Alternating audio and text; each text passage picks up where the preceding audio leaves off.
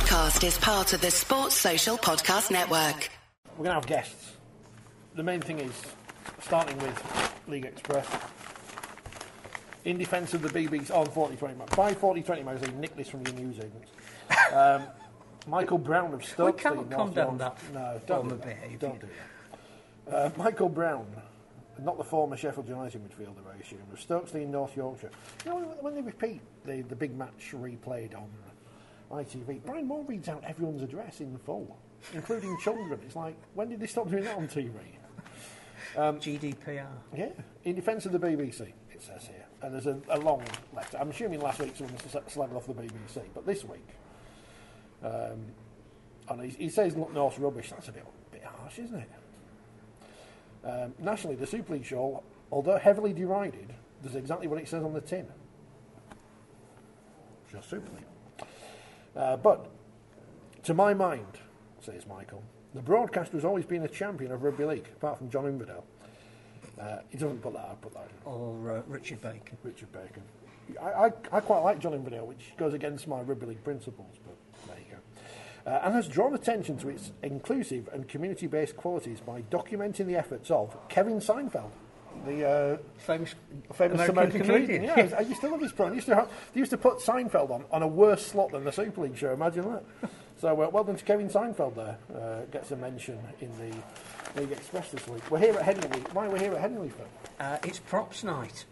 They have got four props from across the eras uh, who are going to tell us their uh, experiences and, and humorous anecdotes as, as, as props are wont to do. Um, you've got Steve Pitchford, the Bionic Barrel, for those who That's a great nickname. Yeah. That is a great nickname. Uh, Lance Todd Trophy winner at the 1977 Challenge Cup final. Uh, try scorer in the World Cup final that same year. Uh, then they've got uh, Barrie McDermott, uh, who uh, fan of the show. I've heard of him. He was on it once. Sky pundit, um, but obviously had a great rivalry with Stuart Fielden, which is uh, never failed to be mentioned. Uh, Jamie Peacock, who had a similar rivalry with Willie Mason, Had a good book out as Ne- well, you understand. never fails to be. I, I couldn't possibly comment on that. Um, and somebody called Danika Priim. Um, never heard of it. Uh, no, uh, who obviously it's great that they're including now women in uh, in the mix of, of great props. So uh, it should be a good night. Expecting over 150 people. Pie and peas. JJB is the host. Wow. So we thought we'd gate crash. He must have played prop at some point. Oh, he will. he played everywhere, Yeah, pretty yeah. much. He will have done. He's the. Uh, But his introduction could take the first hour and a half, I suspect. that's true. But it'll be a good, should be a good night, and hopefully they'll come on and tell us about it either before or after. We don't really want to talk about Leeds' as performance at Hull do we? Well, it won't take very long. Uh, Jordan least quite good at kicking. I well, t- I, I don't know what the um, picture showed on the telly for those um, who- who were watching it, but whatever it was, it was ten times worse in real life. Um, the the rain was absolutely cascading. There was there was a wind that was whipping it up, and in the first half, when Hull KR had the elements, Abdull was in his absolute prime. He was he was superb, and yes, there was a lot of criticism. Um, some of it founded on uh, young Luke Hooley and his debut at fullback, and, and Derrell Olpherts. But you know, watching it, the ball swirl around in those conditions, it was virtually impossible to predict where it was going to land.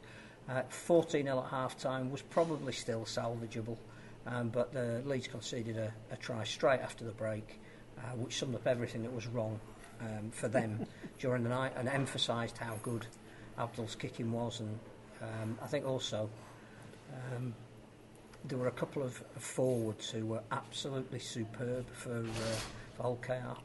Um, and, and you look at the meters, and, and Jesse Sue was, was one of them. Um, but you know, I, full credit to KR. You, you play the conditions, and whilst Leeds would prefer to, to presumably be on a on a night like tonight at Headingley that's bathed in sunlight and looking lush and green, um, you, you don't always get that at this time of year, and you've got to be adaptable. Le- Leeds weren't, and KR were, and thoroughly thoroughly deserved to win. Um, so yeah, uh, not a great or edifying spectacle. It, it came down to five drives and the kick, and who was going to make a mistake, and Leeds made more than Hull KR did. I didn't realise until at the end of the game that uh, Mallorca were playing football on, on Via Sport plus the three channel. I could have watched that instead, but I watched Leeds in the rain, but never mind. Um, so Hull KR going to the derby, obviously on the back of the win this week. But as we know, it is rivals round. Or, is it rivals round or rivalry round? rivals, but uh, which, which some of it, yes, you get. You know, the whole derby, Wigan Saints, Wakefield's a city, by the way, for people making videos. Just uh. Cass and Wakefield. Yeah, there's a logical derby. Not all of them are. You know, Catalan Warrington's turned out really well for the broadcaster because you've got the teams that are one and two in the league. So there's a, you know there is genuine rivalry about the way they're playing this season. Not sure Leeds and Huddersfield have had a rivalry since I think the Championship final of 1914. But there you go. Huddersfield won that one, I assume, because they won. Yes, they were brilliant in that. The team of all talents. Ken Bates might. Uh, Ken Bates. Ken Davy might have been there. Ken Bates wasn't there. he might have been. um, Hull KR going into the derby, and of course, as we know, because it's a cliche, and if anyone says this on TV, they should be fried uh, with electrical wires on their testicles unless they're female. Um, and then I don't know where you'd put them. You're not But doing um, rugby league bingo, are you? Commentators bingo. The form book. I mean, we're next to a window here, I could throw it out there, but I haven't got one. So Because there isn't one. No, and and Hull aren't going to be because Warrington put them to the through the put them through the washing machine, the Hoover washing machine that Sean Briscoe was telling us was brought to us by Hoover at half time, as he mentioned Hoover about every three seconds with Helen Skelton. Well, he must have known he was on Channel 4 and was able to do so. Hoover, um, Warrington 34, Hull 6. It was a very entertaining first half, and what it made me think Well, of, it was if you're a Warrington fan. Well, not so much Hull. Well, Hull are rubbish these days, so you know I expected it. But uh, pound for pound, Hull FC must be the worst value for money in the Super League because, as we know, Wakefield don't spend the salary cap and they haven't won a game yet and they can't score. But Hull, having pushed Saints the other way, well, there's, there's no point in pushing Saints if you're going to. I know, I'm taking everything away from Warrington here now. It's very unfair. I think they- Warrington were very good. Warrington were exceptionally good in the first half. I think that slight lack of ruthlessness that they showed in the second half is something that's the next stage that Daryl Powell needs to get them to. That um, it's all very well uh, being dominant at the moment, but you have to kick on. You know, we saw when Salford played Hull that you know they, they took it to 60, they never gave in. Um, so yeah, there would be some concerns for Daryl that they didn't keep that going and replicate it. But I do think that um, Hull are clutching a little bit at straws to say because the second half was six all that they can get something out of it. I'm, I'm not sure. I, I just think it.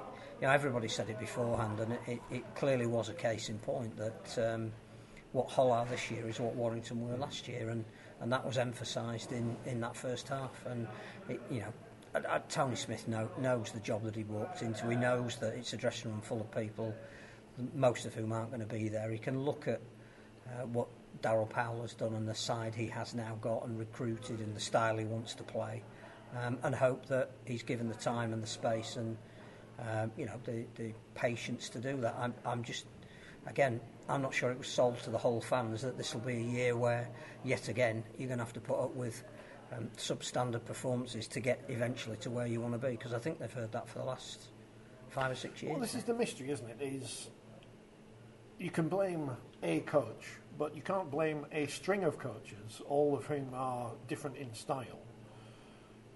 Yes, their recruitment is very, I don't want to say one dimensional, but they seem to go for a certain style of forward, we know that. But something's wrong at Hull, and continues to be wrong at Hull, and has been wrong at Hull for a long time. So what that is, do I blame the owner? I don't know. Chief executive? I, I think again, just collecting a a group of players who individually are, are good and fill a brief, but you're not building or, or putting together a team and a culture and an identity is probably what Hull are guilty of, and, and certainly Warrington in the past have been guilty of that. It might get you at certain points a cup, but it doesn't build that um, longevity. Uh, it doesn't. There, there's no buy-in because the, the turnover is is either too quick or the players who tend to stay for too long probably aren't quite at the level that you need them to be at to sustain success. So um, I think they're in that, that hinterland at the moment, unfortunately. Uh, Paul says the first time he's watched Warrington this season, he was impressed. I am. I'm, I'm, I mean, I'm slightly concerned that. What if it is their year? What what happen, What do we do next year? Who, who do we get on to? I mean, I'd, I'd I'd like to be Castleford because they never won the league, the top, the, the championship. I. But even that, no, even that makes no sense because they have won the championship. You know what I mean? They haven't been I, um, the champions of England straight I mean, we're, we're a quarter of the way through the season, so you can start to make some general judgments, and it's clear that unless Warrington alarmingly fall off the standard that they've set, or they get key injuries over a long term um, in spine positions, then they are going to be there or thereabouts. It's then the mentality of when they get into a game where everything's riding on it, and there is no, well, we can put it right next week. Do they have the characters? That be interested. Josh McGuire make, should make his debut in Catalan um, this week after his his seven week ban.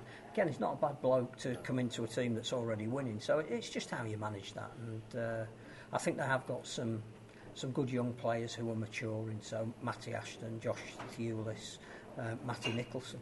Um, played played really well, I think. Um, so yeah, you you got to have a core of young people you can build a team around and some stars behind them. I think you know Stefan Ratchford looked comfortable. We, we've said on this programme before, Josh Drinkwater, I think, is the, the guy who hasn't had enough mentions, but actually has, has been able to be that bridge between dominant forwards and George Williams doing what he wants. So, yeah, it's, it is impressive. And all it means at the moment is they're in a position to win something rather than other clubs at the bottom who probably in a position not to win anything. I did like the look of Nicholson. I think it's the first time I've seen him play. He's a very, I don't know if raw's the right word, but you can tell he's there's something about. I mean, I said it on the commentary. Kyle, uh, Kyle said it in commentary. There's something about him. He's going to be a future star, but uh, not that I want to compare him to a Paul Sculthorpe or whatever. Because it's far too big a. I think you can see why. Wigan were upset when he left because clearly they'd recognised that he was a potentially great player in, in, of the future, and indeed, uh, I suspect that that Warrington will, will benefit from that. Um, so it could be Warrington's year. And now, Tim and Mark having a go at us here. This is not good. Tim says, "Looks like you've arrived early for the bingo in the cabaret suite of a cruise ship." This is the It's the, it's premier the Howard Suite. premier suite of the Premier Rugby League ground in the country. I mean, the, we've just been watching cricket. Yorkshire cricket are playing against some uni students. Oh, it's finished. Yeah, they never played Barnsley College when I was there. I could have, could have got a game here. It's finished. I think it was a it was a draw. Mark says we would have got thrown out for look, dressing like bin men. This is one of my best shirts. Matches. It's not black tie tie, is it? No, I was told. Pine peas.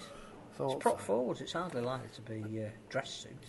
having to lean forward to read the comments because the sun's running out, even though I've got it on my phone. Big test for Saints on Friday, says Paul. They really need to click now. The concern is growing among the fan base. I know uh, Kev, who's very. I mean, he was negative when they won four in a row, and they could still win five in a row. He's always upset about something at Saints, but uh, they beat Wakefield 38 0. I've not seen the highlights because I don't need to. Um, I think Wakefield Trinity nil. It's our new name. It's like the, the nil would be concerning. Four out of seven. Uh, and was it? They've only scored 43 points so far this year, which, you know, six a game. It's it's it's clearly an Achilles heel, and then when they go behind, no, knowing that they're not going to be able to score points, it, it runs away from them. The, the derby will be interesting because there's two key players out. We now know one from either side. So Alex Walmsley's out for a month. Uh, Jai Field, anything up to ten weeks. Um, so I th- you know, who who do you think is more inconvenienced by a star player? Probably probably does affect Wigan a little bit more, particularly as Cade Cust's now out indefinitely with his neck injury, and they'd moved Jai Field to obviously. Uh, um, you know, up into six to cover for that. So that that is a blow for Wigan, I think, and um, will affect the way they want to play. Certainly um, at Leigh, it, it, you know, Field and French were were brilliant. Um, I suspect that 22,000 tickets already sold. It'll be close on the start. What, what we do know is it'll be an absolutely wonderful atmosphere, and it will be down to temperament. That um, you know who who copes with that best. Kevin, you're not late. We were just early. Don't, don't, don't panic. We didn't want to waste the opportunity. No. Uh, up the wire. Next three games will judge whether to get excited or not. Yeah, I think that's fair. yeah, three big games. And, and Yeah. again, if, if you don't win them all, you're still. Uh, No, and, and I think we, we said it last week, and, and Steve McNamara was, was honest enough about it this week that it's when you suffer your first defeat, how do you respond to that? McNamara said that he detested the way his team had played, but he couldn't fault the fact that they'd shown enough to come back and beat Castleford. And, and if Warrington do lose either at Catalan or against Saints and Wigan, what are they going to do the following week? How will that affect them? You know, confidence is a you know, it's a strange beast in sport, and you can be top of the world one minute and then questioning what you're doing and why you're doing the other. So, uh, he's wearing a suit.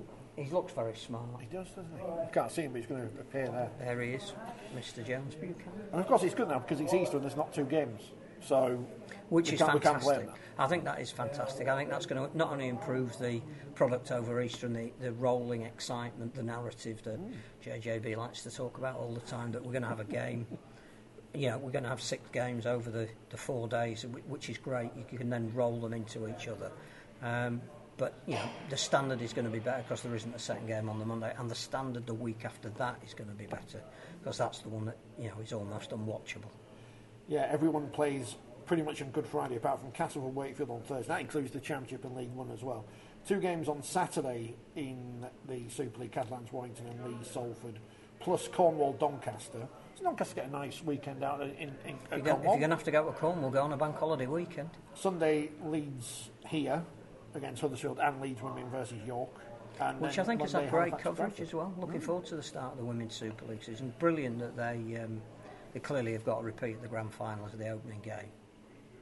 We've got a guest for you tomorrow, fingers crossed. So there'll be an extra podcast later this week. So I think it's an exclusive, possibly an exclusive, but it's a good job we didn't speak to Jodie Cunningham last week. Not that we didn't want to speak to Jodie Cunningham, but it's just just, just dumb luck. Um, so Saints won, Wakefield lost. Um, I mean, we're going to put 50 past Cass on Thursday. I mean, you can record this and, and, and prove it to me But right. again, the week. phone book is going to go out the window. It is. Going to go Do- burn are- it. are we you- don't read books. Are you them. buying into the idea that um, it's virtually a million pound game a quarter of the way into the season, which I think is how it's going to be built up this week? Um, no, because I just looked at the league table and apparently Castleford lost 65 of their seven games this season. So uh, so That's a good that- percentage. It is, it is. So if we go on percentages, no. Um, I can't get annoyed and concerned by Wakefield's form, knowing that this is probably at the start of the season. This is what it appeared that might happen anyway. So Wa- Wakefield have picked up three loan players from Huddersfield, which at least is going to give them a little bit of more depth. But I think what they they won't have factored in, as indeed Castleford won't have done, is the form of Leigh, um, which even though um, Wigan beat them relatively convincingly this week, um, you know, three wins out of seven games is, is still a, a better return than, than most had thought. And they've got an experienced group of players that are not going to get phased if they have a run of four or five games where they don't pick up a win. The, the worry for the loser of Wakefield and Castleford is that you know everybody will then say there's crisis. Um, clearly, Cass have got to overcome going to Perpignan on Saturday night to play again on the Thursday, which I think again is a is a really tough ask. Um, yeah, it doesn't need to be the Thursday game, does it?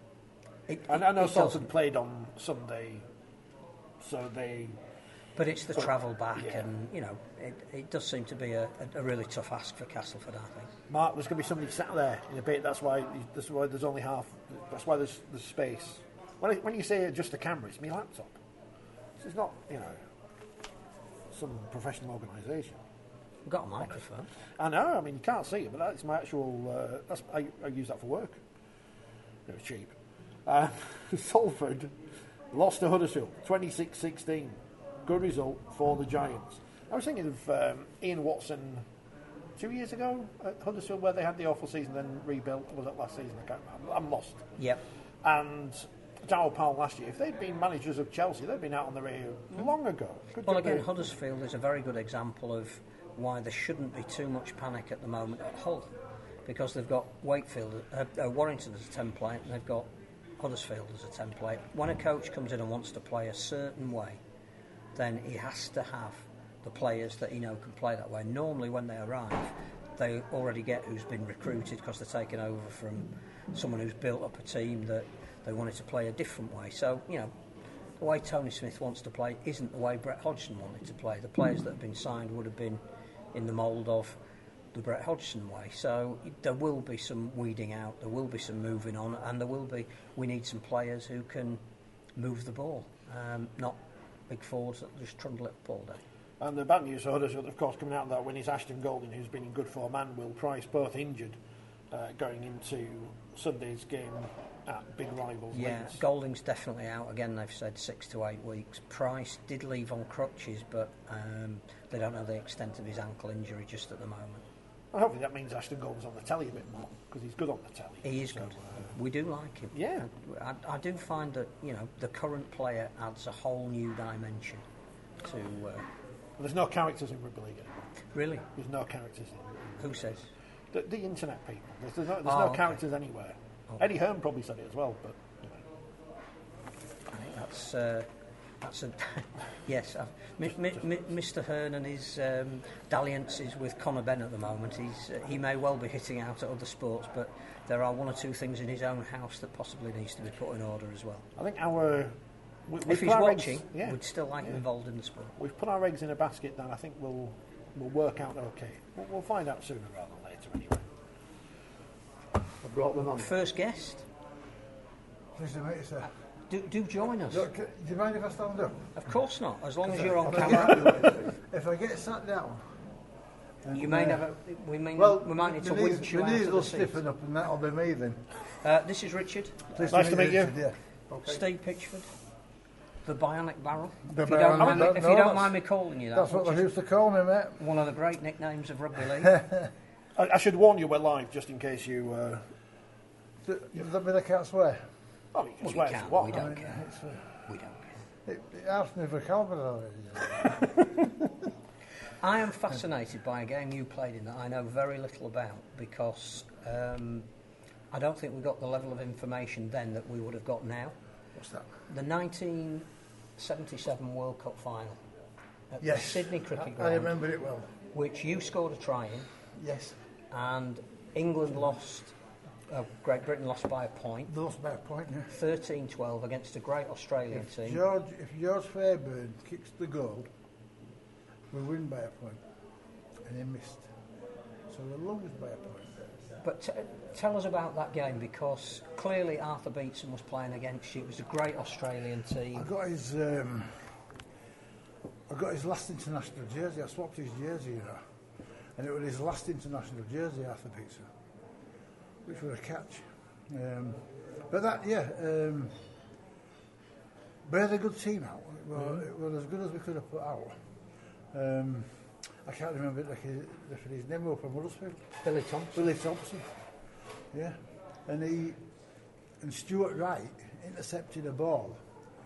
Nobody in front of him. He could not have failed but score under sticks. And Billy threw his whistle for obstruction. Did, did Billy forget that we were in Australia? But it wasn't him that obstructed, it was, it was an Australian who obstructed. It wasn't his fault. And he, and he says, he says, as soon as I blew whistle, he said, I could have swallowed it. yeah. but you were at, were you at your peak then? Would you say that that 1977? 1977, I had, I had a really, really good season. Uh, I got voted player of the season from here, 77. I got the Lance Todd Trophy in 77. Uh, and I went to Australia and I was voted player of the, of the tournament. So I, I had a really, really good season. And what was it like playing at the Sydney Cricket Ground in a World Cup final? Because there's not too many people that It's would an have old- experienced what you did. It's an old adage thing, isn't it? It's, it's like the game starts, you concentrate, you don't bother about what's around you. I, well, I never did. I never bothered what was around me. And, well, I did once. We were, play, we were playing uh, a team up country, and we were red hot. And I was gagging. And I went, and there were a bloke drinking, drinking a, I said, hey, get a drink of that kid. yeah, so. And Yeah. that, that 77 final against Widnes, who were the Cup Kings Yes, at the time, yes, yes. had in their pack the likes of Jim Mills, Yeah, Bill Ramsey, who Yeah, played yeah, so well up here. Um, you'd have played with Bill. I did. Um, so you knew what he could do. Dougie Laughton, Mick Adams. Mick Adams. But you, you monstered him Ellie- that day. Yeah, but you, you were fantastic that day. It- You, you never won a game single-handedly, but that was about as close as you could get. We we were a good steady team. We we had a, a great balance, right, from number one to number thirteen. We had a great balance aside. We had the speed, we had the uh, go down the middle tough players who could do that. Um, I mean, I always remember Graham Eccles. Right, I always say to him, he must have known everybody the grass. He never stopped.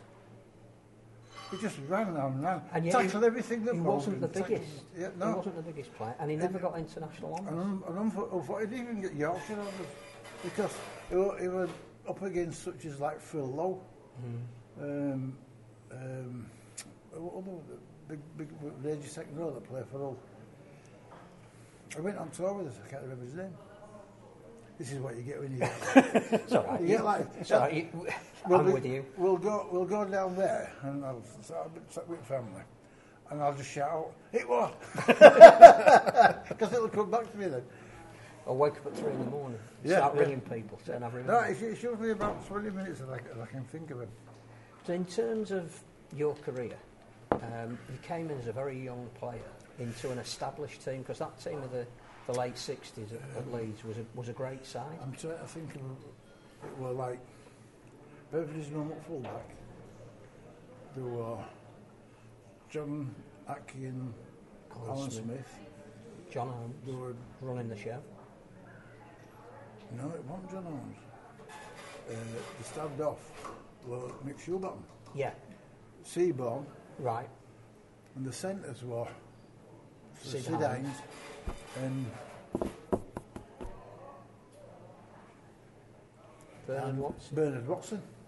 Yeah, they were they were three quarters, and pack were Mick Mick, Mick Clark. Mick Clark Tony Crosby. Tony Crosby, uh, Kenny Eyre. Kenny Eyres, Albert Eyre, Bill Ramsey, and Ray Batten.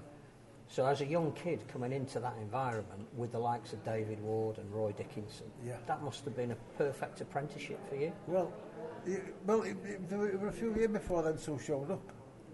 Um, You paved the way. you see, what happened was that we had the Black Pearl, who was coach, Roy Francis, right?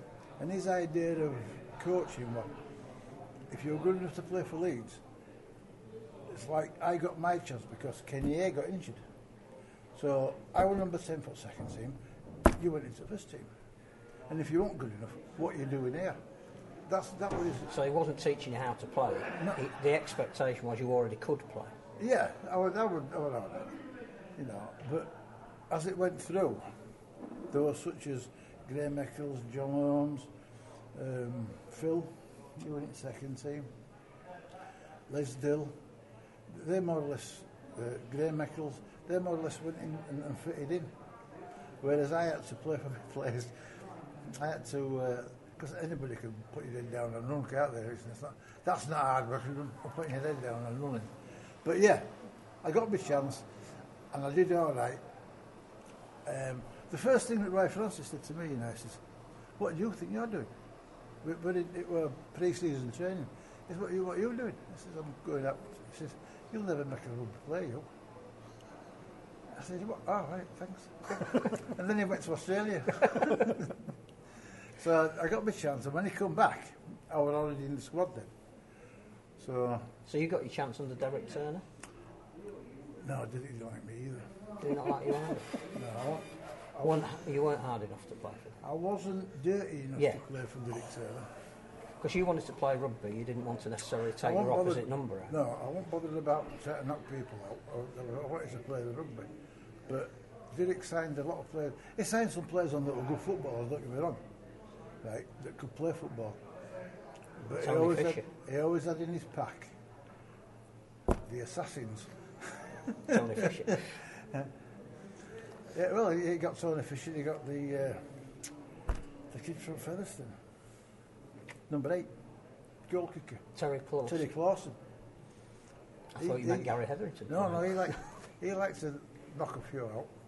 In terms of your extended run then, did that come under initially Eric Ashton because he was here for a year? Or was No, it after Eric had like gone? me. Eric didn't like you. Did anybody like you? Uh, Sid Hynes likes. I got um, I played one season. I played about seventeen or eighteen games straight off, and then it was like, no, you're not, you're not my material. Off you go. And the thought keeping me sweet would be, but it won't. I, I won't bothered. I wanted to play for Leeds. I wanted to be out there. So you were happy to play in the A team if you weren't playing in the first Yeah, team and wait quite- for the next I was opportunity. quite happy. so you'd have hated dual registration or Yeah, going out on the, loan. the, the, the, the, uh, the chances would come, and I know that. Um, but like the, the conversation, like I say, the, our pack, we had Mick Addison, David Ward and myself in front row, which were the power, right? The stoppers. You know, we blocked middle at Parkle. Then we had the fabulous Graham Eccles. Um, Phil Cookson. And then when we went to Wembley, we had Stan Fearnley Yeah. and David. No, Mick. Mick. Mick Stanford and then Mick Crane yeah, came the Mick following Crane, year. Yeah. Yeah. Uh, and we had the power, the guy, the guile, um, John Holmes, of course, right? Kevin Dick. He, he's, he was a, a, player of his own making. He, he, he he did a lot of good, good things. He was, like- he was like another forward with Kevin. It, it could stop anything. You know, if you run at him like you, you could get tackled. That was simple. You know, like you say, run, run at Littlands. Nah, not Kevin. So you mentioned Mick Harrison there, arguably one of the toughest players, certainly I've ever seen. Yes, yes. But came to training in a mini. How the hell did he get in it? I don't know. I, I didn't know he had a mini car. I didn't know we got it, to be quite honest. Half an hour apparently to get out the car before you did any training. Yeah, well, I can imagine that with Mick. But yeah, he, Was was he as tough as we thought he was? Didn't take any liberties with Mick. And what's he like to but play the thing alongside was, somebody like the that? thing was, nobody took liberties. No. He didn't allow it. He didn't want it. He didn't allow it. So that if you wanted to go out there and play rugby, he was your man. But if you went out there and rough it up, he was your man. Great player. Great for us. Hey, how are you doing? All right, old lad. Nice to see you. Good to see you. Yeah. You good? Yeah, fine. How are you? You all All right? right. Hiya. You're now live. Oh, that's good. Just don't swear. No, that, have I just, nice have I just interrupted? No, it's all right. It's fine. We're very laissez-faire around here. Yeah. We were just talking about Harrison. Oh, yeah. You'd remember Very, very. one of the toughest prop forwards that ever played game. But it was good for him. Hmm. It would have It been. good for David Yeah, Ward. Absolutely. I was very fortunate not to have to scrummage again. Hmm. But he was, he a, you could, you could hang yourself on it. You know what I mean? He was No. a big, strong, powerful Nobody man. wanted to. Nobody wanted to mess with him, did That's they? what I've just said exactly the same message. Nobody took liberties with Mick. Mm. Which, if you're playing alongside him, is fantastic. Yeah, but there's that. No, because- because they wouldn't take liberties with Mick. they took liberties with They, you. what do you think all this is about? They won't, they won't take liberties with nine. Then. Yeah, but Sid would, mm. Sid would have sorted about anyway. Ooh, all right. Bav, how are you? Basket. All right. Danika, please Hello, how meet you doing? Oh, how are you? Thank All you right. for joining us. oh, is that it? I was done.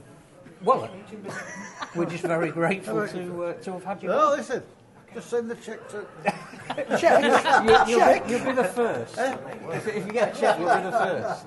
Thank you very much. gentlemen. Shall we go at the same time, or how we doing, gents? go on. Are you all right? Oh, how, how are you? Good. Always good. Good. Always great. Kim, Does it mess your... Uh, No. No, can I, I understand. dictating your podcast Do, do, I'm saying you can come on with us. all together. look at that, everyone's here. How are we? We're good. Looking All the forward to a good night. Oh, there'll be some stories tonight. Yeah, I love won't it. I love it. And and in, in, a sign of that era. So he's seen him. I've not seen him for a while. He's like, what does anybody want to listen to me for? Well, he's just told us what Yeah. quarter of an hour of gold. Yeah. No coaches, no, aren't no coaches liked him. That's, they? No. And as well, I think that era, it was a pure. They were part time, but it was I play rugby. Love what I do, and then at the weekend I enjoy myself. Well, the other thing he just said that was really interesting is they only ever wanted to play for this club. Yeah. So there was dual registration wouldn't have worked, going out on loan wouldn't have worked. Yeah. He was happy to sit in the A team for Yeah, however long it yeah. took for the coach to bring him back. Yeah. And we've sort of lost a little bit of that. Absolutely, because it's a business, isn't it? Mm. And it amazes me. And we're here on behalf of the Players Association. I love it. I value and, and hold it in really high regard and esteem the, the role that I play within that, and I love it.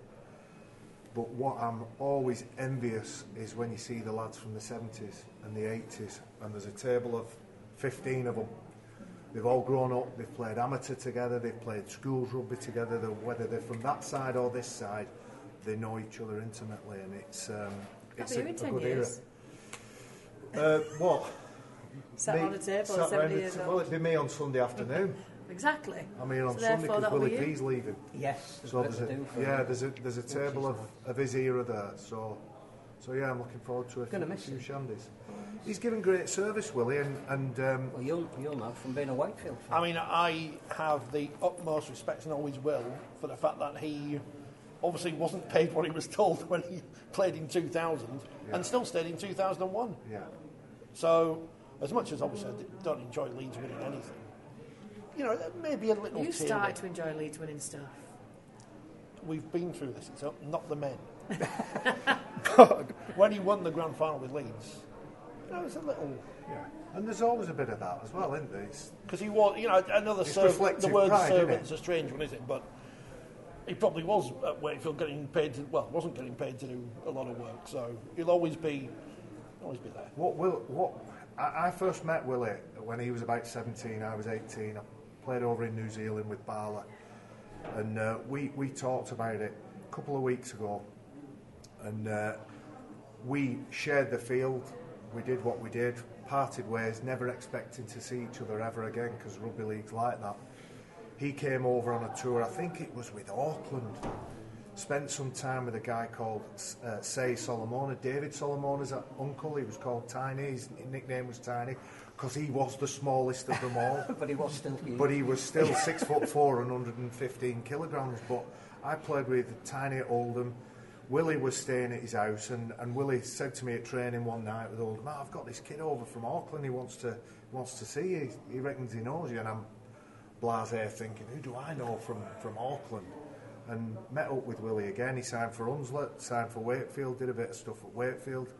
And then when he learned his trade and when he was good enough, he came for, to the Rhinos. When he was good enough. Yeah, Talking of Oldham, massive change. Yeah, yeah, he's done. He's done uh, the unthinkable, Mike Ford. He's he's managed to to get hold of the club, and I think there's a lot of goodwill around Mike now. And I don't want to rubbish and disrespect anybody else's contribution, but um, it, it needed it, and it needed new energy. It needed new people, new voices. Um, Moved back to Boundary Park.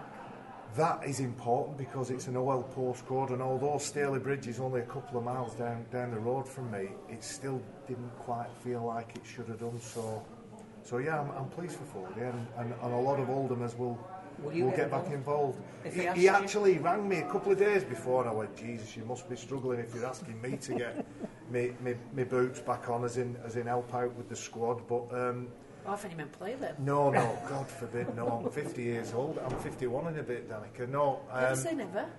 my shoulders are made of biscuits. We've had this I conversation, don't pretend to be soft now. Um, not to play, but just to, to, to have an influence on, on, Mm-hmm. the, on the players and what have you, and, and maybe do a little bit of, of coaching. I haven't said no, but I've said not yet. So, so yeah, I think uh, it's just good. It's just got a real good feel. And they, and they had me, you know, when they said that he'd signed on, ready to play Really? on, on April the 1st. Really? Yeah. On the phone? Yeah. Are you sure? I was like, what's he doing? What's he playing at? Maybe 51 inch old. That's what I was thinking. No. Yeah. It's like having Richard and Judy, you know, but, you know, but the Richard's likeable. Um, Danika, it's a, night, it's a night where we're celebrating the great number 10s of Leeds. You wore eight, so was Daniel Anderson busy? No, well, I started out at 8 and 10 actually, and then I played 10 for England. You could have told me that. So, brilliant. Well, I wanted he's you get to factually get into to it. We didn't I actually get to given get numbers. We didn't get given numbers until the second year.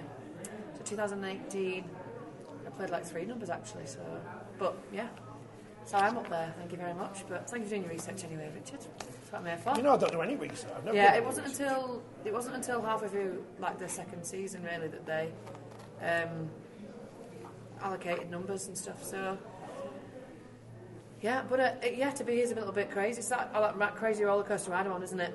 I stand here and I'm like looking around at the, the company, and it's still hard to believe that I'm like alongside it sometimes. So I'm just going to take every moment and enjoy it. How important is it for the women's game, though, that you are? Because it kicks off this weekend, and somebody has made a conscious decision to say, we need to have you on the panel, which is quite a compliment to the Yeah, women's it's- game as much as It's you can. It's wicked as well, and I think you know I, I like to think that I've uh, done a little bit for the women's game when I was playing, and now maybe for the women coming up in the media and stuff, and and kind of just letting them know that there's a, there's an alternative route after. People generally think oh, I should go into coaching or you just retire, but now I'm like, I'd never touch coaching. I You don't don't tell them that because then they'll be after your job. don't say that. I've already figured out who they are anyway, so it's fine. it's, uh, it's one of those things, isn't it? Like it's um, it's wicked to be involved. It's, it's showing the importance of the women's game, putting the women on the same pedestal. The women have got a long way to come still, but if you keep tapping away and making it, it's, it's about making it a product, isn't it? Rugby league's a product, and make the women part of that product, and then that's only going to grow. So, um, yeah, if I'm going to start be the trailblazer for the women in this side of it, then let's go. We were just talking about the Easter period and how it's different this year because it's only the one game. Sky is showing all six, when seven if you include the women's game, plus three NRL games mm-hmm. from Thursday to Sunday. For a commentator, is it easier as a narrative to roll out of one game and into the next one rather than thinking, oh, I've got to get a whole round in on the Thursday, Friday, and got to get another whole round in on Monday? Because there's more than just Eddie and Stevo now, we, we, we've got sort of two or three responsibilities each. So it's enough of a bite size um, exposure. The, the truth is, I hate missing any game. I, I hate it. I hated it as a player. I hate it now. Um, last week, or a week before, I can't remember, I watched Thursday with a pizza, sat at home with my son and my, my son-in-law, and we watched it on TV. Friday I was at the game, and then Saturday it was the Catalan weekend. I was in the posh seats on the on, in the director's box with um, with a mate of mine, and I, and I watched it in that way. But I hated it. I don't like missing any. So I I see that skill as like playing. It's muscle memory, and the more you do, the better. Do you, do you feel that, Danika? Yeah, definitely. And I think like doing the punditry stuff's easy because you're just doing the analysis, but the commentating, and because I've been out of the loop of commentating, I only did it a, of, a few weeks ago. And it, in, once I'm out of the loop, I think it's much harder to get back into the flow of it. But once you've done a few, then yeah, as long as you've you know you know what you're talking about, I think it's always helpful to have a bit of research, isn't it? Or at least know the players, know the people, know a little bit about the club's history is in terms of their stats and their playing figures. But generally, you say what you see, and you, you build a narrative based on the fact that you've seen what they've done last the, look of the week before, or who they've got leading to. You know, like it's massive for Warrington, isn't it? They've had a really good spell of seven in seven games, but the next three games are actually the more important ones. Catalan away, St Helens, Wigan. So that that will be the exciting ones to cover because yeah, you've got a nice build up of where they've been, but really going to test them over the next three weekends. And I think traditionally as well, we get past Easter and we know what the runners and riders are, don't we? You can you can look at everybody who's gone through the squads. They've used the, sort of those second and third in line players, so you know what quality they've got behind the one to seventeen. So I, I am reluctant to say it, but I think Warrington are. They're gonna- You, they're they've got to in win the league. You can't. You can't. It's harder to Spoken make too it. soon. You've I don't- spoken too soon. Well, before a ball is kicked is too soon, which is what I've done for the last three years. Put five on it, they won't win it. Right, they'll win the league. Gamble They'll responsible. win the league. They will win the league leaders They shield. will not. Okay, that's the easiest pound I've ever earned. But do you know? And, and I've been thinking about this over the Gamble last couple safely, of weeks. people. Yeah, the fool and his money and all. I've been thinking about it over the last couple of weeks, and my, my reference, playing wise, goes back to them Bradford, Leeds, Derby's. Brilliant that they were. They had a big pack. They had a mobile pack. They had a couple of crafty halfbacks and some some pace and some power. on the, there's a lot of similarities between the Bradford of those those really heydays for, for, for, for that club and, and Warrington, and they've got their own awesome foursome at Warrington Wolves, haven't they? And we were saying that, you know, clearly it's a tough ride at Hull at the moment, but there's a template of what Warrington were last year, what Yeah. Huddersfield were when Ian Watson arrived. It's going to be a great game, that Hull, Hull FC, Hull KR. you, you just, well, again, you start with Castleford and Wakefield. Yeah. Now, but that's being That's built, going to be a great game as well, isn't No, it? but it's being built up prematurely as a million see it. pound game in waiting, isn't it? But it, it clearly isn't. But should Wakefield lose and be cut adrift and leave playing as well as they are, it then makes the next three Yeah. quarters of the season difficult. Yeah, absolutely. Definitely. Absolutely. There's so many different directions for us to go in who talk about it. There's lots of things to get people hooked on the game, whether it's the threat of relegation or the threat of continuing a, a- a- spiral of, of, uh, of poor performances or keeping the momentum of, of great performances. But whoever put the rugby gods that structured the games together, they're, they're all pretty well matched, aren't they? There isn't one where you think that's a, a bad team against a good team and vice versa. In terms of IMG, because I know you, you're keeping your eye on all of that, Yeah.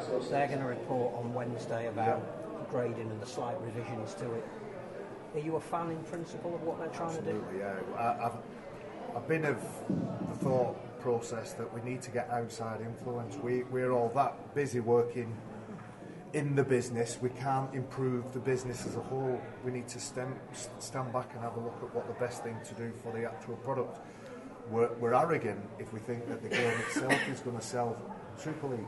The game's always been brilliant. The, the players will always deliver, but it's not enough for some people if they're not dyed in the wool. They're not they're not brought into it as kids or stumble on it in the teenage years. What's going to bring them in? It's going to be those outside experience or event type um, things that, that will bring them in. So IMG have most people's full support, don't they? But it's making the game a product, like, you know, when the product sells. So I take it, Cristiano Ronaldo is one person. He has more following on social media than Manchester United and Real Madrid put together because he's a product. Make a product of the game, get the fans in. Sit, you know, you've got to hit the bar differently now. It's not Sky Sports, BBC watching the TV anymore. It's clips on of the big hits, of the big fights, of the, the great athletic tries. That's the product now.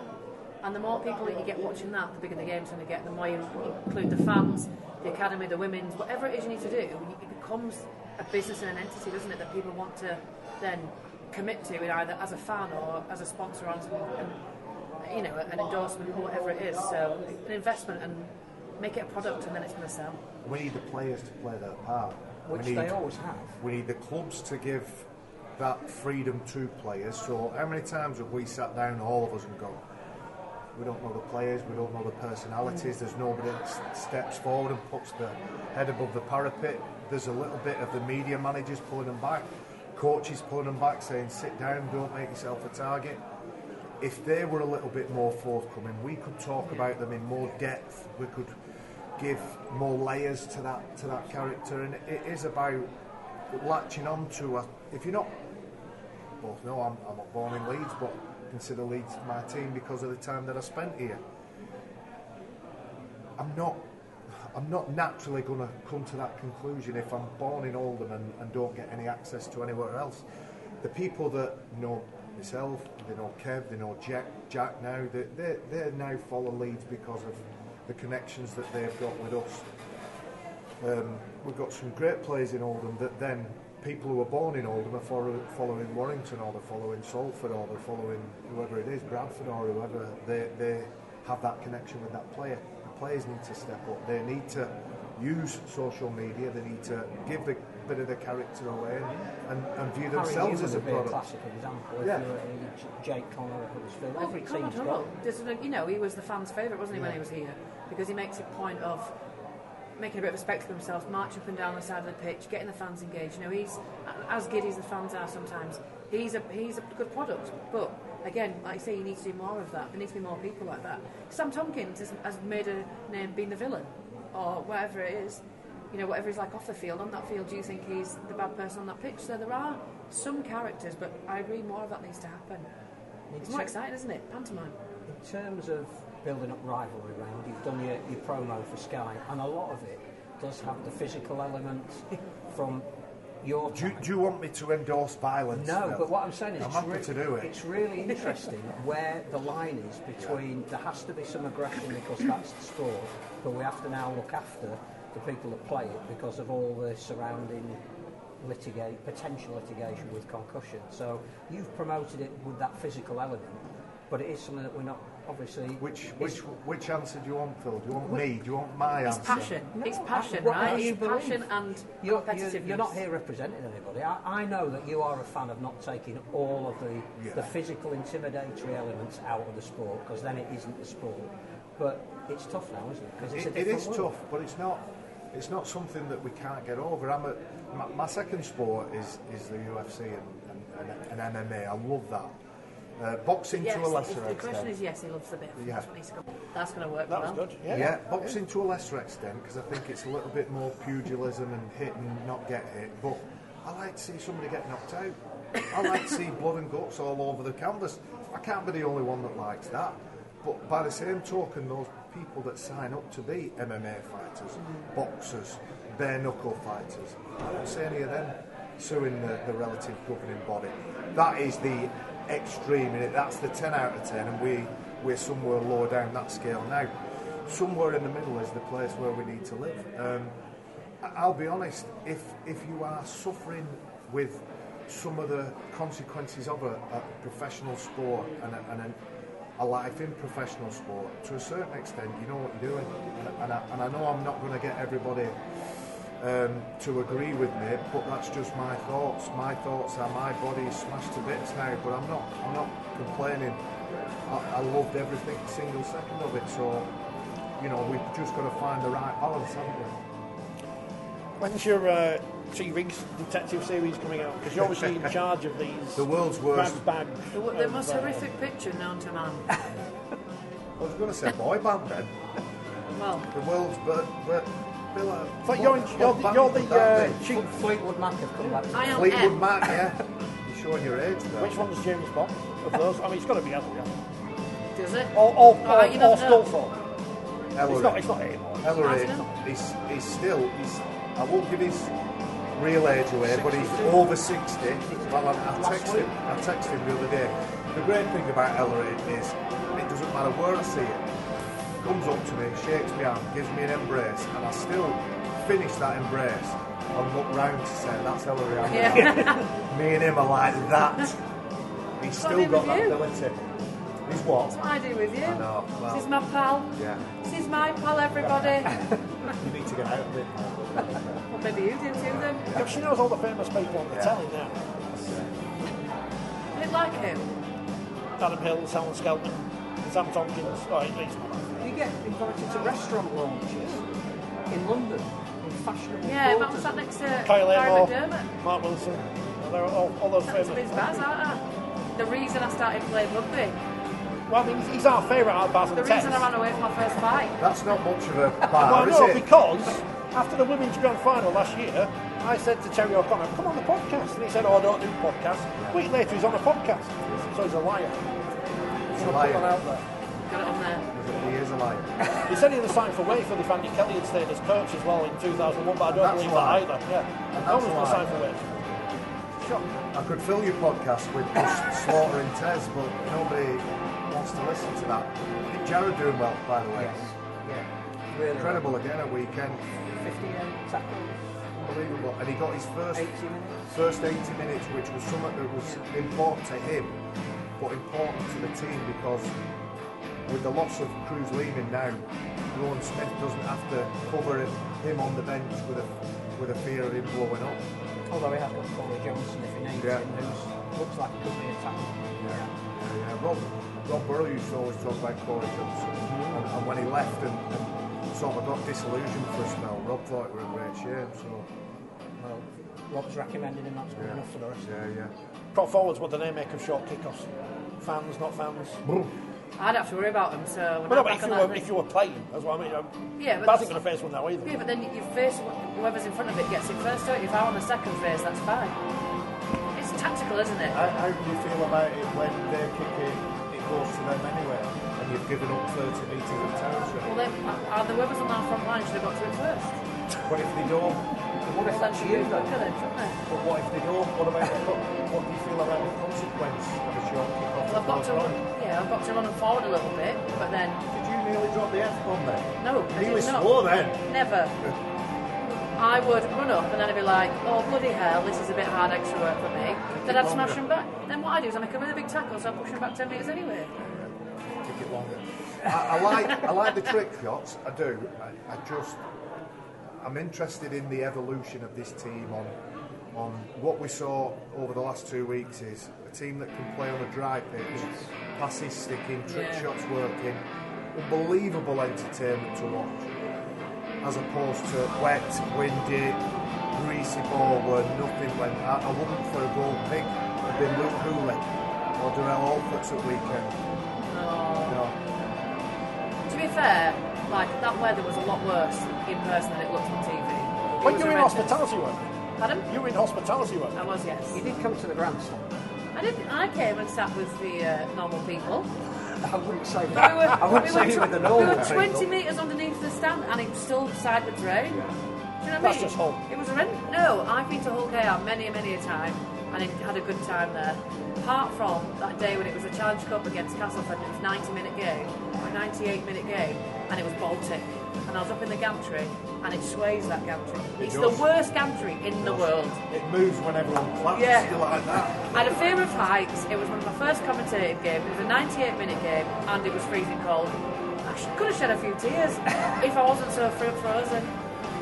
Yeah, but at least you're getting paid. I assume. Well, I do. I do it for the fun. Would you? Nobody take that. Yes, No. delete. I mean, uh, the first thing that strikes me now is in this world of podcasting. Why haven't you two got a podcast today? I think that'd be a great idea. You should get on to. I listen someone. to a lot of them. I listen to this every week. I listen. I do. Um, I've got a dog, and I've always walked dogs, and I've always gone out and walked and, and, and ran. I'm training for the Rockborough Marathon, so I'm listening to at least one podcast a day. So I don't know why I've never bothered with a podcast, other than I'd probably get myself sacked. from the I'll job have Well, to that be a, pays past the nine mortgage. o'clock, nine o'clock watershed s type of podcast. There, there are lots I swear of on the people Super League And also, there's, we don't want to water down the market. Do you know what I'm saying? Like you guys are all doing really well. If we did, Oh, we'd ah, take it. That's a butter, Do you know butter in it. Butter. I, I So know basically, we're doing you guys a favour, aren't we? Yeah. Also, we say. Who's going to win the women's Super League? I mean, I know what you're going to say, but No, you don't. I'm going to say York or Leeds, actually. that's, I I think mean, they're that's the the big right two. answer. I think they're the big two. Saints can do it. They've got through the academy girls. I think there's a bit of a restructure going on there in terms of the coaching, their players. Leeds have signed really well. York have signed really well. What both clubs are doing in terms of making the women elite athletes is very good. I'll not focus on the payment thing because I've got my thoughts. It's great that we've got a, a, a bit of payment, but it's not, please, it's not full time employment. These girls that. are not We've. Professionals. It is a winning bonus of a nominal amount which might pay for a bit of petrol, but it's in the right direction and that's what we need. I don't want to take anything away from the fact they're getting paid, but I don't want people to think these girls are now professional because they're not. Um, but I think what both clubs are doing, I think what Clint uh, Goodchild's doing at York is just phenomenal. He was here at the women's launch uh, on Tuesday, but he's walking around, he's like he's speaking to his players like he's calling Kelsey and Sinead the bosses. It's like, hi boss, how's it going? Like his respect for the women's game is phenomenal and what he wants to do. But he's a business minded. He knows that the women's game is a business and it can be. So he's invested in it. Much like here at Leeds, I've always been the front runners of the women's game and, and pushing the women. So between the two, and I think all three, well, the Challenge Cup final and the Grand Final will be between the, those two, and the, it'll be down to the wire who gets the to lift lift the league leaders. I think it's one of the most exciting parts of the game, the women's game at the minute, because we all we always talk about increasing the bottom of the pyramid for participation and for spectators, but everybody who I meet, the lovely girls, but much like any rugby lad, you know, you've had Stevie Pitchford on here uh, before. We've sat down. All lovely lads, you get over that white line and that's it. The, the murderers and serial killers, aren't they? Which is part of part of the Jekyll and Hyde um, attraction of playing rugby. You can be who you want on there. But I'm delighted to see that we'll, we'll give young girls aspirations Yeah, and somewhere to go. And we've always been inclusive in rugby league. I don't care what anybody says, and I know there's been sticky patches with different, you know, you know, the 70s and the 80s, and I've, I've listened to the, some of the things that players of colour have had to go through. We've worked our way through that, but I think we've always been inclusive because we can't afford not to bring everybody in. Well, the love of the game is greater Yeah. than any discrimination or Yeah. like that. Yeah. So if you want to play our game, Yeah, we're, we're, we're miles. I'm sorry, we're right behind it with, Sky. We're, we're broadcasting quite a lot of games, including the first one this summer. I'm on the international game. I'm doing the comms for the international game in a couple of weeks. So I'll, I'll do my research and, and look at and, and canvas canvas some help from, from Danika who helped me on the last women's game. But I think what we've got to do is embrace, encourage, and anybody that's got that mindset of it's a man's game, he's, he's going to get left behind. And it's unfortunate, but that's what we've got to do to move forward. You know, that was the strapline of rugby league in the early 80s. A man's game for all the family. Yeah. Well, it, I suppose it is, but if you think of the theory of a man's game and, and the meaning of a man's game, back then it was it's for men. Yeah. What it means now is you, you've got to be at a certain um, mindset, haven't you? Hello. The, um, Hello. Elaine, how are you? I'm not coming to you. I'm Another break and Just play. doing this podcast now. Give you two minutes. All right. No, I, yeah. What I asked you. arguably the game of the weekend was the wheelchair game between Wigan and Leeds. Well, that was crucial, wasn't it? Because Wigan, you know, beat Halifax, Is who obviously are the top of the top of the chain there. So I thought there was a, it was going to be a really important game to see where Leeds were and, and talk about wheelchair. And um, so, arguably the game of the weekend was Wigan and Leeds but that, that was it. It was, it was important. Yeah, but it was important as well. The fact that Wigan made such a statement against Halifax the, the week before, Leeds had to lay down a marker, and, and I'm not saying they only just did it, but it was really quite tight. Which, again, similarly to the women's game, instead of having a couple of front runners, you've now got the game again. It's the platform is you know the it's bigger. People playing it is a lot bigger thanks to the World Cup, which has been the biggest catalyst for you know, I'd love to see the figures on people taking up wheelchair this season. But that makes it even better spectacle. Again, another product rugby league that's really exciting. And that's, I think that was the best result. Had it been a runaway score for Leeds, then not so much, but I'm really glad that there's more teams that are going to compete for uh, the trophies this season there as well. I'm not sure they believe me. When, when we were at the wheelchair awards a, a month or so back, when I, I was speaking to a couple of players, and the coach was saying, generally watching at home is one of the best things I've ever seen, the, World Cup final. And I, think they believe, how, not that I'm, I'm being disingenuous, but that they can have that No, I loved watching it on, on TV, and then one of my first live games was commentating, and I spent the whole time going, huh, huh, huh, because the noises are ridiculous, like the actual physicality of it. I know it's. Oh, it's hilarious it's watching people sing for the first time. But Absolutely I had to commentate, and it was like different. And it was at the copper box. I had the occasion, I had the stadium, I had the, the echo and the, the noise. So. Are you doing all right? It was, yeah, it was fantastic. All right. Right, JP, you're in now. Joining the podcast, yeah, You're in. now. Have you got a Bring- podcast? Bringing in the big guns going. All right, okay. Who's podcast about? Danika, do you want a drink? You know, I'm Oh, yeah. podcast. Anybody want a drink? No, we're fine. week, get on Obviously, this we'll, we'll be of stopping in a minute anyway, Can you because get- you'll be doing your Because they're going to play this song. If you wanted to uh, come on, you're more than welcome. Right, all right, yeah. There's no format. Okay. We're honoured to have you. How are you? I'm all right, yeah. Yourself? Well, I'm feeling incredibly old because your son signed for his first professional contract.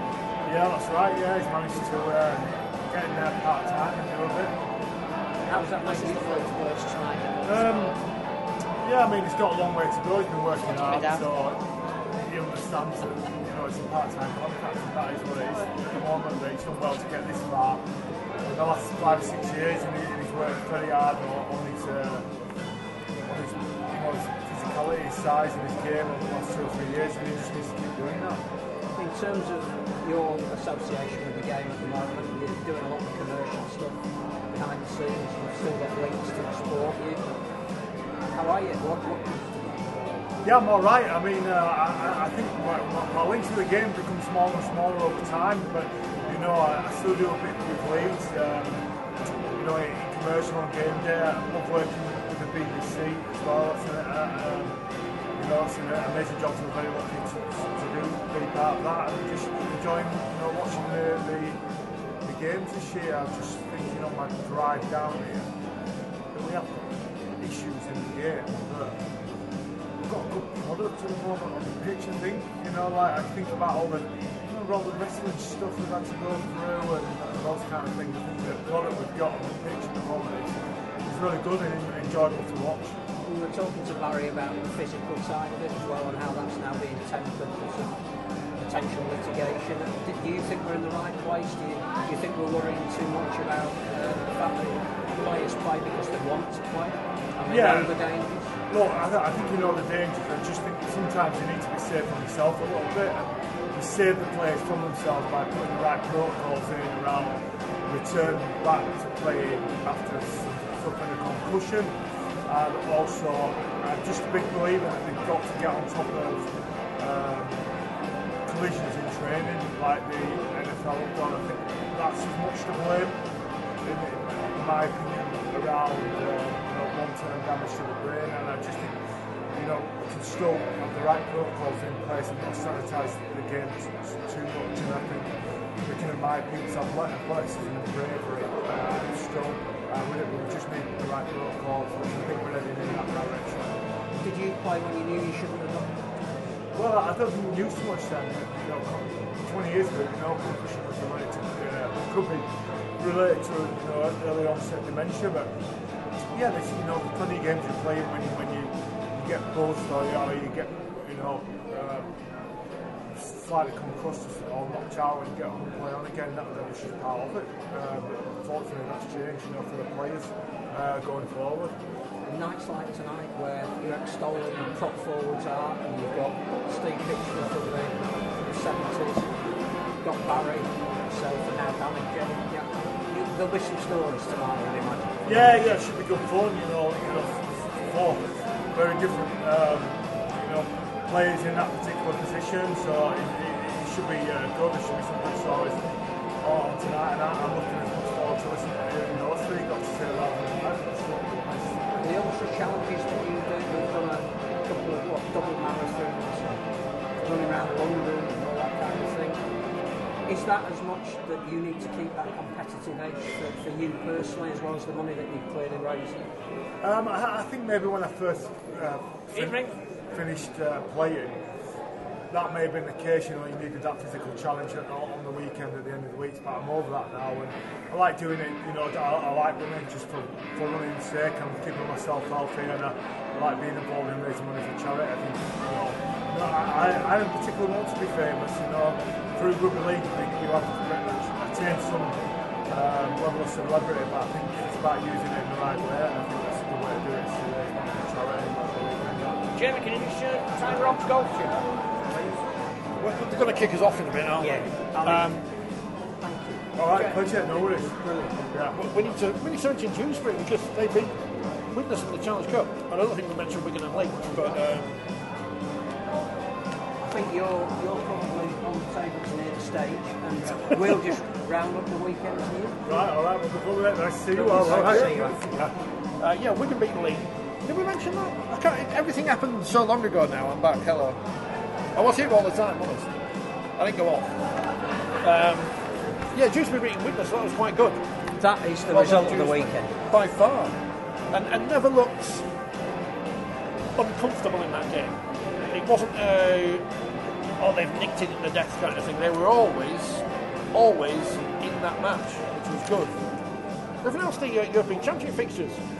That's also good. Not the venues yet, um, No. or the actual dates, because there's still a bit of work to do with perhaps doing men's and women's fixtures on the same day. But yeah, the weekends that they're being played all announced, which is which is great. I don't think there was anything else in the cup to mention really. Was oh Rochdale Mayfield put up a good fight against Newcastle Thunder. Uh, York beating Sheffield Eagles in a very uh, game of two halves. Probably helped by Danny Kermond uh, handicapping by, by getting sent off in the first half, having scored a couple of tries. But uh, Doncaster played very, very well in the first half for London, but London then ran away with it. But it's getting interesting now because we're into the penultimate round before we know the 1895 semi-finalists. So there's some tasty round five fixtures Wembley. with more riding on it than just the Challenge Cup. Wembley is approaching. We won't be here next Monday because it's, it's Easter Monday, and I'm working. It's time and a half. And we'll be lying down after all the rugby we'll be watching. Exactly. So, uh, from Headingley, we'll be back at some point in the next week. There will be a special Women's Super League preview podcast coming out in a couple of days. I'm hoping you can hear the end of this over this wonderful track, which I think we've heard four times. This must be the new one from the Kaiser team. but from a bustling Headingley, thanks for watching. Magazine out next week. Uh, yeah, well, it'll be towards the end of next week. Um, thanks for all your comments, especially uh, Kevin and Mark discussing whether Saints or Warrington. It will be their this uh, will be their year this year. I've lost the will to speak, not the will, the ability. I'm going to end the stream. Good night, goodbye, thank you. Sports Social Podcast Network.